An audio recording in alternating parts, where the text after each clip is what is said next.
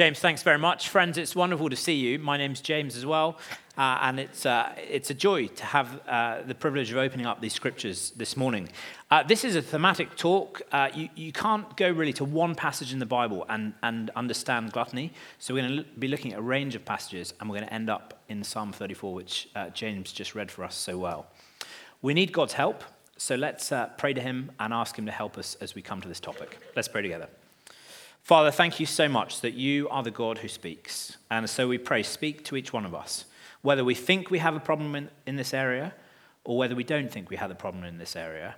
Show us our hearts, change us to make us more like your Son, Jesus, for his glory and for our good. We pray in his name. Amen. You've just had a big meal in a restaurant. Out came the, uh, the bread and dips at the beginning, and you enjoyed them. Then came the, uh, the next course of pate on toast. Then a huge steak. It was glorious, covered in peppercorn sauce and triple cooked chips. Then you finished. You're feeling nicely full, and the waitress comes and said, Would you like to see the dessert menu? Wonder what you do. You remember as you came in that there was a cabinet that had the most glorious looking chocolate cake that was gooey and, and covered in that kind of buttery chocolate sauce wonder what you do. I guess many of us would order the chocolate cake. But is that wrong? Just think about that for a second. Is it wrong to eat that chocolate cake? You certainly don't need it, you feel full. Is it wrong? Is it morally wrong? Is it sinful to eat that chocolate cake? Wonder what your answer in your mind is this morning. As I've looked at this topic in the Bible, I've been surprised. Of all the, the things listed on that board, this is the, the, the one area I've thought about least. And I've noticed two strands in my heart, two strands in the church that pull in opposite directions. On the one hand, uh, my hunch is there'll be some here this morning who'll say, Of course, it's not sin to eat that chocolate cake. It's just chocolate cake, it's just food. Who cares? And there, that does tap into a big strand of biblical evidence. The reality is, most of the Bible is overwhelmingly positive about food. There are Old Testament feasts commanded by God. Heaven is pictured as a feast. One pastor has said if the New Testament has an overriding concern with food, it is that God's people not be overly concerned about it. Food does not commend us to God, and the kingdom of God does not consist in food. Romans 14. You'll know if you've read much of the Bible, there are lists of sins in, in many places. They're called vice lists. Well, some might be surprised to learn that on none of those lists is the word gluttony featured. So, if that's the case, why is gluttony on this list? Is gluttony really a big deal? But on the other hand, there's a streak within the church that is suspicious of too much of anything. It's kind of wary of pleasure. It's fine to eat chocolate cake, but too much is definitely wrong. It's great to have hobbies, but do your hobby too much, and that is wrong. As if the problem was with pleasure. And we have to admit that popular culture often portrays the church as anti fun. Now, uh, it's a caricature, but caricatures only work when there's some substance to them. There's a brand of cookies I came across their sort of slogan is so good it's sinful. Picks up on the idea, doesn't it? Something is too, if it's too pleasurable, it must be wrong.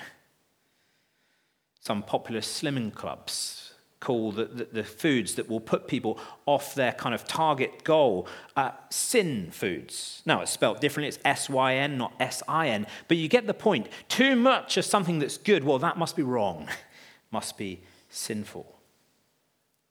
And the result is, I think, a situation where many Christians can be plagued with the question Have I enjoyed something too much?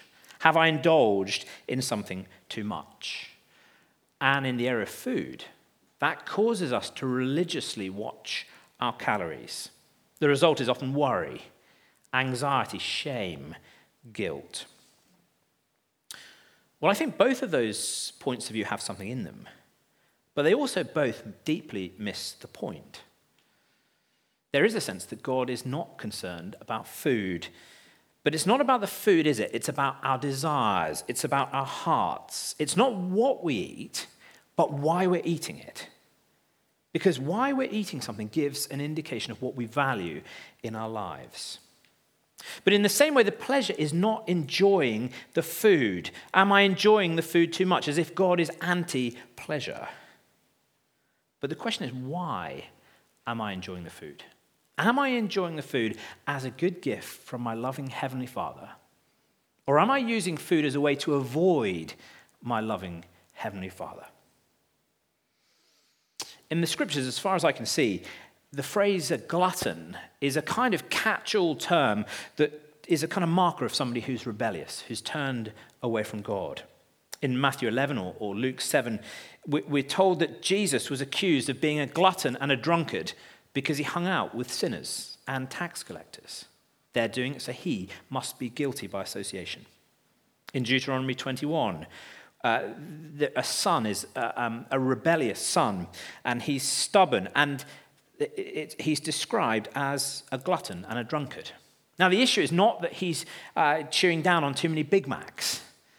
The issue is that this gluttony is a mark, among, one amongst many, of a self indulgent lifestyle turned in persistent rebellion his, from his parents and from God. Now, this is really important because if we think this is about food, we miss the point. In 1997, the World Health Organization declared there was a major global epidemic of obesity. And my fear is this morning that the Director General of the WHO is watching on the live stream. And my great fear is he leaves a, a, Connect card at the end that says, James, great job. Thank you so much for helping us with our war on obesity. Friends, if we go from here determined to cut our calories, we've missed the point. This is not die to snacking and rise to healthy eating. Because the issue of gluttony is much more serious than that. It's the worship of food. It's the obsession with food. It's the inordinate desire for food that pushes God off the throne and enthrones our appetites. Paul captures it so clearly in Philippians 3 when he says this. Look at these words. For I've often told you, and now say again with tears, that many live as enemies of the cross. Their end is destruction, their God is their stomach, their glory is their shame, and they are focused on earthly things. If we're not careful, this gluttony makes us an enemy of the cross and will lead us to destruction. Now, I just want to say again it is not a sin to be overweight.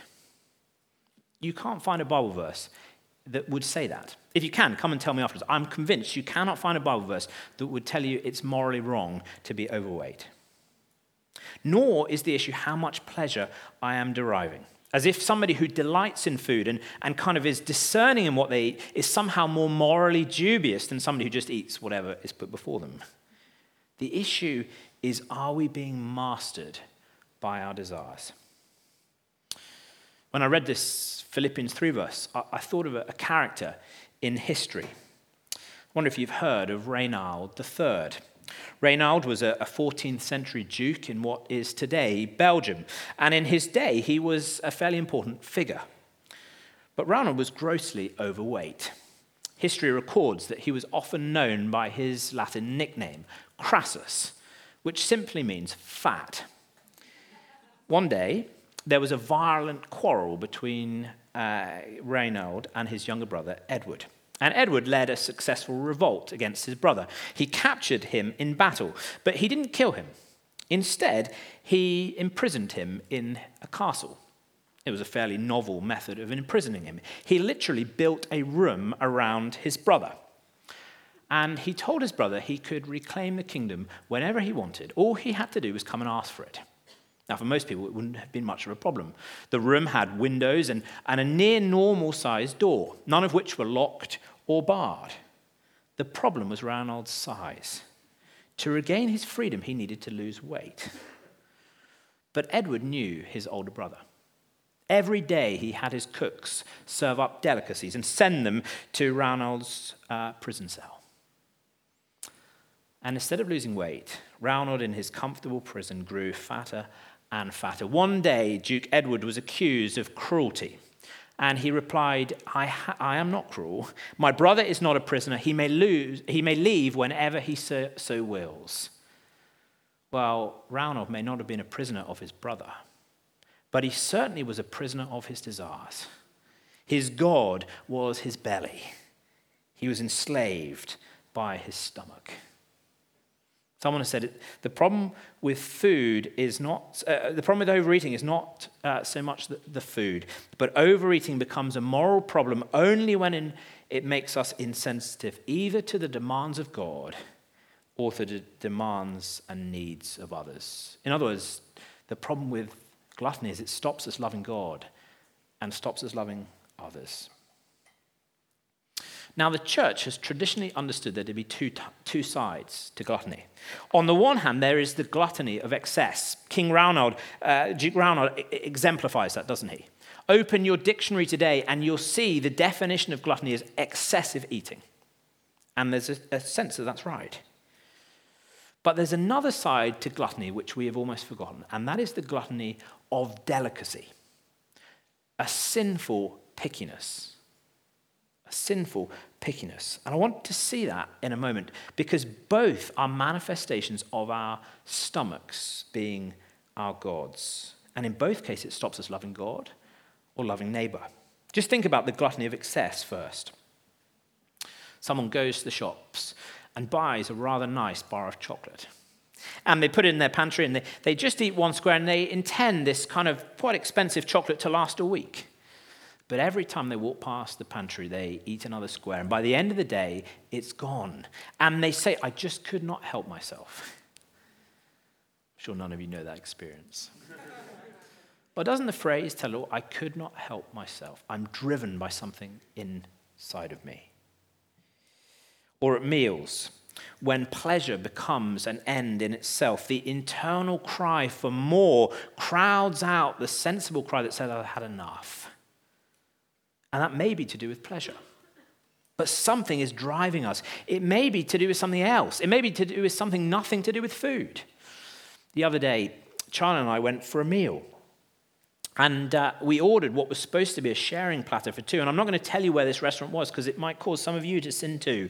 But this glorious platter of meat came, and it was far more food than two people needed. And um, I, I hate waste. And so I kept eating. I was nicely full and I kept eating and eating, partly because it was delicious, but partly because I hate waste. I paid for this. And I knew that I was being a glutton because when the waitress came and said, Would you like a takeaway box? I stopped straight away. And actually, I'd have stopped 10 minutes before. I'd had more than enough. I was feeling enormous. But I kept eating, driven to keep eating because I hate waste. Gluttony of excess. And friends, I just want to say again this is not about obesity. You could be somebody here this morning who's fortunate enough to have the kind of metabolism that allows you to look like a beanpole and still be a glutton. And others of us just eat a tiny little bit of food and it seems to be on our hips. It's not about obesity or the gluttony of excess. But what about this gluttony of delicacy? Being excessively picky. I think that C.S. Lewis captures this very, very clearly. If you don't know the Screwtape letters, I commend them to you. They're a series of letters written by C.S. Lewis uh, from a senior devil to a junior devil. If you like, it's the reverse of our ministry apprentices. These are devils being trained how to deceive people and lead them to hell. And um, C.S. Lewis writes this from the senior devil to the junior devil, Wormwood. My dear Wormwood, the contemptuous way in which you spoke of gluttony as a means of catching souls in your last letter only shows your ignorance. One of the great achievements of the last hundred years has been to deaden the conscience of that subject, so that by now you'll hardly find a sermon preached or a conscience troubled about it over the whole length or breadth of Europe. This has largely been effected by concentrating all our efforts on cultivating gluttony of delicacy, not gluttony of excess. Your, mother's, your patient's mother, as I learned from the dossier, and you might have learned from Glubose, is a good example. she would be astonished. One day, I hope she will be astonished in hell to learn that her whole life is enslaved to this kind of sensuality, which is quite concealed from her by the fact that the quantities involved are small. But what do quantities matter? Provided we can use a human belly and palate to produce quarrelsomeness, impatience, uncharitableness, and self concern. Glubose has the old woman well in hand. She is a positive terror to hostesses and servants. She is always turning from what has been offered her to say with a demure little sign and smile, Oh, please, please, all I want is a cup of tea, weak but not too weak, and the tiniest piece of toast. The woman is in what may be called the all I want state of mind. All she wants is a cup of tea properly made, or an egg properly boiled, or a slice of toast properly cooked. But she never finds any servant or friend who can do these things simply, uh, these simple things properly, because her properly conceals an insatiable demand for the exact and almost impossible palatal pleasures which she imagines. All I want. And her desires, not for great quantities, but for done exactly her way, are on the throne and those who get in the way are run over. Gluttony of delicacy, stopping love of God, love of neighbor. Well, C.S. Lewis paints a funny picture of a 1940s upper middle class Englishwoman. But, friends, look around. All I want is organic food. All I want is sustainably sourced meat. All I want is them to, cut, uh, to heat the coffee to the right temperature. All I want is them to bring the food out at the same time as the rest of the order. All I want. I wonder what you'd fill it in with. All I want. And when our desires are not met, we grumble because our God is our stomach. Interestingly, when Paul speaks uh, of their God is their belly in Philippians 3, we think of somebody eating to excess. But actually, in the context, it's more likely that it's the gluttony of delicacy. Uh, in the context, different people uh, uh, say slightly different things about what Paul's talking about. But in the context, it looks like he's referring to the Judaizers. That is a group of, of Jewish people who say that to be a really good Christian, you need to follow the Jewish laws, and that includes the food laws. And what they've done is elevated their God, uh, their stomach to their God. If you're a really kosher Christian, you'll eat certain things and avoid others. It's the gluttony of delicacy. Well, we've been in Auckland these past few months. We've been enjoying getting a bargain box. I'm sure you know uh, the bargain box concept. They, they send you four or five meals a day, and everything's in there, so you, you don't have to um, kind of worry too much. It's been great for us with a, with a small pantry. But last week, Charlie uh, ordered the, the, five things, and I said, Darling, what have you ordered for dinner next week? And she said, Well, actually, one of them is um, vegetarian. And I said, What? Vegetarian? and there was a sense of moral outrage in my voice. It's a gluttony of delicacy. I was once staying with somebody over a kind of, I think it was Christmas, something like that, and the host had ordered in a whole load of food. And another person was coming, and they were on some kind of detox diet.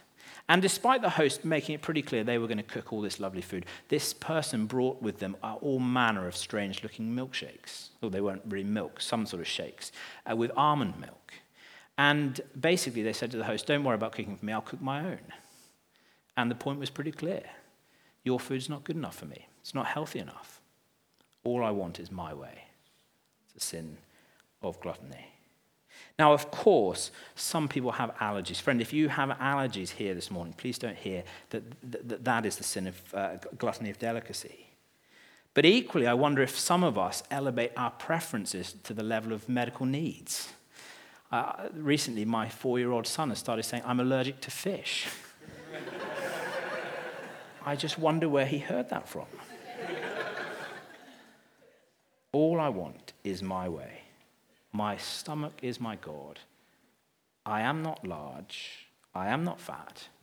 It is not about large quantity, but I am a glutton because of gluttony of delicacy. And that stops me loving God and loving others. Paul makes this really clear, doesn't he? 1 Corinthians 6 Everything is permissible for me, but not everything is beneficial. Everything is permissible for me, but I will not be mastered by anything.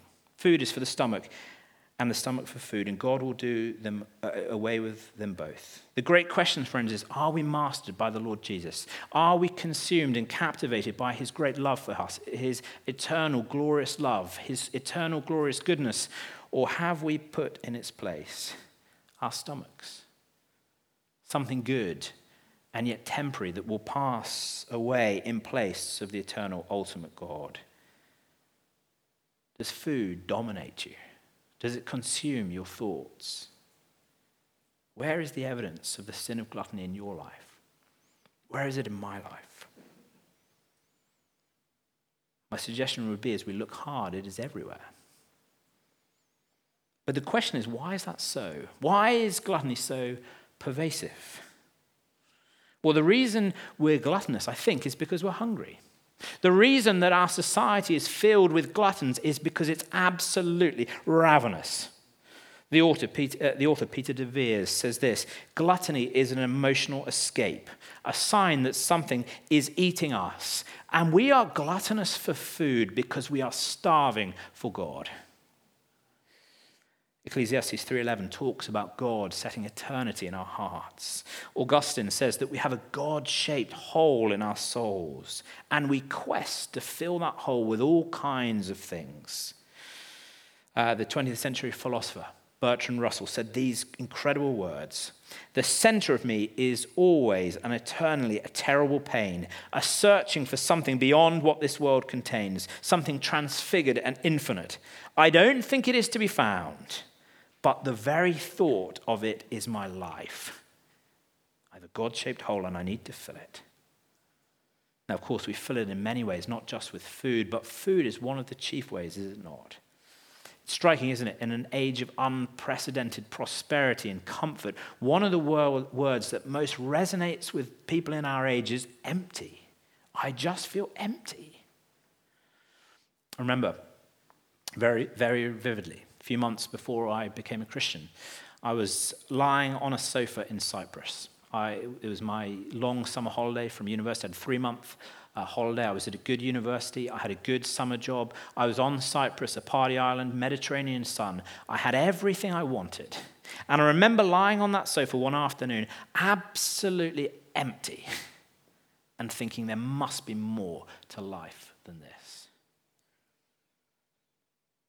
Now, of course, we try and fill that in many different ways. I spend the next few months distracting myself, drinking, chasing girls, filling it with, with pleasures. But deep down, I was empty. Maybe there are some here this morning, and you know that feeling exactly. Maybe you're adept at hiding it with the latest toy, or with food, or with pleasures, whatever it might be, but you know ultimately your soul is empty. Well, the wonderful news of the gospel, the wonderful news that Jesus Christ brings to us is he offers to fill that God shaped hole. Have a look at John 6. Jesus has just fed 5,000 people with an extraordinary miracle, a few loaves of bread and fish, and he's fed this huge crowd. And then people afterwards come to him, and he says this Truly, I tell you, you are looking for me, not because you saw the signs, not because you saw I was God and would give you eternal life to, to fill your souls, but because you ate loaves and you were filled. You thought you might get another lunch from me, so you came to me. And then he says, verse 27 Do not work for the food that perishes, but for the food that lasts for eternal life, which the Son of Man will give you. Because God the Father has set his seal of approval on him. They say, What can we do to perform the works of God? And Jesus replied, This is the work of God, that you believe in the one he has sent. And then later on, he underlines the point I am the bread of life, Jesus told them. No one who comes to me will ever be hungry, and no one who believes in me will ever be thirsty. He's clearly not talking about uh, earthly food, but come to me, and I will fill that God shaped hole. I will satisfy your true, deep spiritual hunger. Augustine says, O Lord, you have made us for yourself, and our hearts are restless until they rest in you. And the joy is when we come to trust in Christ, when we come to rest in Him and eat the bread of life, He fills us. A few months later, after lying on that sofa, I met a girl in the University O Week. And she had some kind of tangible, almost tangible joy about her that I couldn't explain. But a few months later, I realized what it was as I met Jesus, as he filled that hole in my heart and filled and did away with that emptiness. There are some here this morning who do not know Jesus, do you see what he offers you? An end to the dullness in our souls, that emptiness. But we need to rest in him. And it may be that there are some here this morning who know Jesus, who love Jesus, who are his, and yet you've stopped resting in him and begun to seek pleasure or to seek to dull the pain of living in a fallen world with something outside of Christ. And it leaves us empty. Isn't that so often why we snack? Just think for a moment the last time you snacked. Why, why did you do it? If you can't think of something, think about it this week. When you snack this week, when you eat this week, why are you doing it? Of course, we eat in part to, to, because we're hungry. But so often, that's not why we're eating, isn't it? As I was writing this uh, sermon, uh, there are a number of times I just got, it's just so frustrating. And I, would get up from my desk dissatisfied with what I'd written, and my instinct was to go to the pantry. I'm not hungry, but there's something gnawing away inside of me. And I can short circuit that problem with food. And that's right, isn't it? A, a, delicious piece of chocolate melting in our mouths deals with so much spiritual problems. I feel a little bit depressed, so I eat some chocolate. I come home and, and the traffic's been terrible and I'm a bit grumpy, so I snack on some crisps. But the great problem is those desires should drive us to Christ as I'm stressed, as I look at my week with so much to do, instead of gobbling down some crisps, I should go to Jesus and say, Jesus, you have planned this week for me from the beginning of time. It feels overwhelming to me, but by your Spirit, help me to live it in a godly way. And I fellowship with Him. But instead, I short circuit that process with a bowl of ice cream. That is why this sin is so dangerous because it drags us from fellowship with our Heavenly Father into imitatory fellowship with food. And friends, if we, if we dulled the pain of life in this world with drugs or alcohol, we'd see the problem instantly, but do it with food, and the problem is hidden. I'm told that an older generation of Christians would come home from work and their habit would be to open a psalm, to revive their soul after a day's work with, with a psalm. But what do we do? We flick on Netflix, or scroll through Facebook, or snack on some chips. What's the solution? The solution is to put our desire for Jesus at the center of everything. And I want to say four things as we wind up four ways that we can make sure that Jesus is the center of our desires. The first is this eat to the glory of God. Eat to the glory of God. If we're not careful, our view of this world is so mechanized, isn't it? As if we just live in a kind of machine ruled by processes. And in that process, we just keep spinning and spinning, and food is fuel for our bellies, food to keep us going. But the Bible's view of the world is so different. In the Bible's view of the world, it's enchanted. It's sustained by our Father's loving hands. Food is not just fuel, it's a gift from God. The Heidelberg Catechism, a series of, of questions and answers explaining the doctrine of the Christian faith, what we believe about God, says these words, the profound words. What do you understand by the providence of God? The answer comes the almighty and ever present power of God by which God upholds, as with his hand, heaven and earth and all creatures, and so rules them that leaf and blade, rain and drought, fruitful and lean years, food and drink, health and sickness, prosperity and poverty, all things, in fact, come to us not by chance, but by his fatherly hand. Friends, as we eat, let's slow down and eat to the glory of God. Whether you have a glorious meal waiting for you at home, or beans on toast, it is a gift from your Heavenly Father for you. Just think of that. The, the way the food was grown was under his control. The fact it got to your house was under his heavenly control. It is on your dinner table because of your heavenly Father's goodness. It's your Heavenly Father's gift, so eat to the glory of God. Paul says, Whatever you do, whether you eat or drink, do everything to the glory of God. And I take it that means as Christians, we eat that food differently than an atheist does. And if we receive that food from our glorious Heavenly Father's hand as a gift, how can we grumble? How can we complain it's not just how I like it? Eat food to the glory of God. Second, abstain to the glory of God. Abstain to the glory of God. Now, we need to get this right because I think so much abstaining is anything but to the glory of God. So often we abstain to punish ourselves, don't we? I, I didn't quite do what I wanted, so I'm not going to have that snack. Or at, in Lent, we maybe give up some chocolate as if giving up chocolate will somehow make us more acceptable to God. What a stupid idea. Or we do it to prove that we can control ourselves. Don't abstain for that reason. But in a world where we are free, where we may want to crowd out some pleasures to focus on Jesus, abstain to the glory of God. Because we're not mastered by these things, because our, our health and our, and our well being does not consist in having exactly what we want, abstain to the glory of God and show the world around that you're contented in Christ secure whether you eat or not. Abstain to the glory of God. Third, link food and fellowship.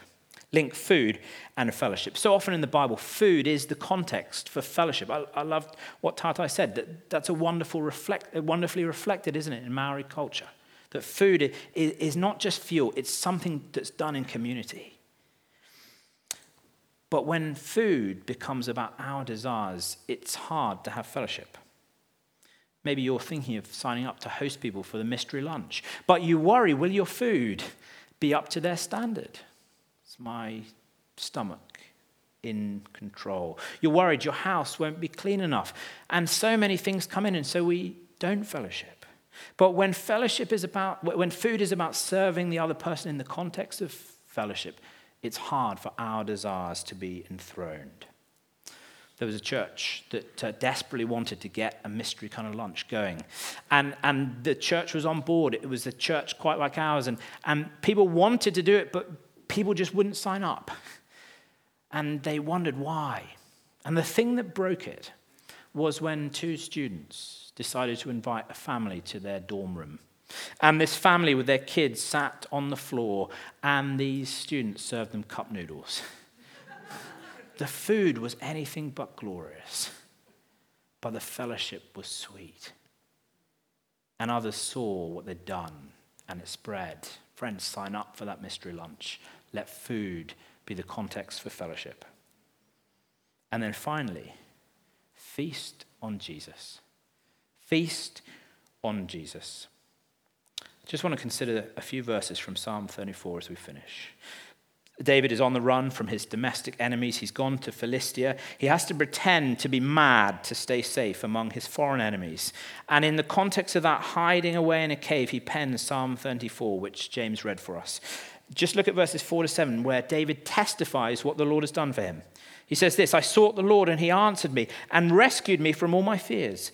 Those who look to him are radiant with joy. Their faces will never be ashamed.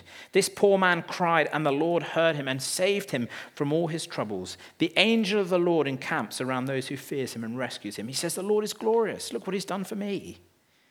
And then he appeals to those in his day. He appeals to us to see the goodness of the Lord. Taste and see that the Lord is good. How happy is the person who takes refuge in him. You who are his holy ones, fear the Lord, for those who fear him lack nothing. Young lions lack food and go hungry, but those who seek the Lord will lack nothing, will lack, will not lack any good thing. And friends, we need to keep coming back to the Lord and finding him faithful. Finding that when we walk his way, when we put him at the center of the desires, we are satisfied. It's very interesting that here, as in so many other places, fellowship with the Lord is used, uh, is explained by a metaphor for eating and drinking. And I take it that just with eating or drinking, our palate develops. I will never become a wine taster Because at the moment, I'm frankly quite satisfied with a $10 bottle of wine. But somebody who, who becomes really knowledgeable about wine and can savor all the aromas and the palate, well, suddenly they become a bit snooty, it seems, about the $10 bottle of wine. And on a pastor's salary, I can't afford to be snooty about $10 bottles of wine. but there is something, isn't there, about developing the palate so we savor the fullness of something good. Well, in this world, the problem is cheap wine doesn't satisfy. But there is no cheap wine with Jesus. So we need to develop our palate to savor everything in Him. So that when our desires push us to snacking or to overeating or to being fussy because it's not quite what we want, we reclaim that desire and say, that will not be fulfilled in anything but in my Heavenly Father. And we feast on Jesus. We train ourselves to eat the bread of life. Friends, we have this morning before us a glorious banquet set out. Just imagine one of those banquets. You know, one of the ones held in, in a fancy hotel where there's everything. And there's one of those chocolate fountains, and there's those profiterole bowls filled with things, and there's a whole smoked salmon, and there's somebody roasting a wild boar in the corner, and it's just glorious. And you've got tickets to be there. And we've got tickets to feast at Christ's feast, but sadly, so many of us walk into the lobby of the hotel and we can smell those flavors wafting through. But on one of those tables in the lobby, there's somebody's leftover plate, a few half eaten crusts. And because we're hungry, we satisfy ourselves with somebody's leftover plate.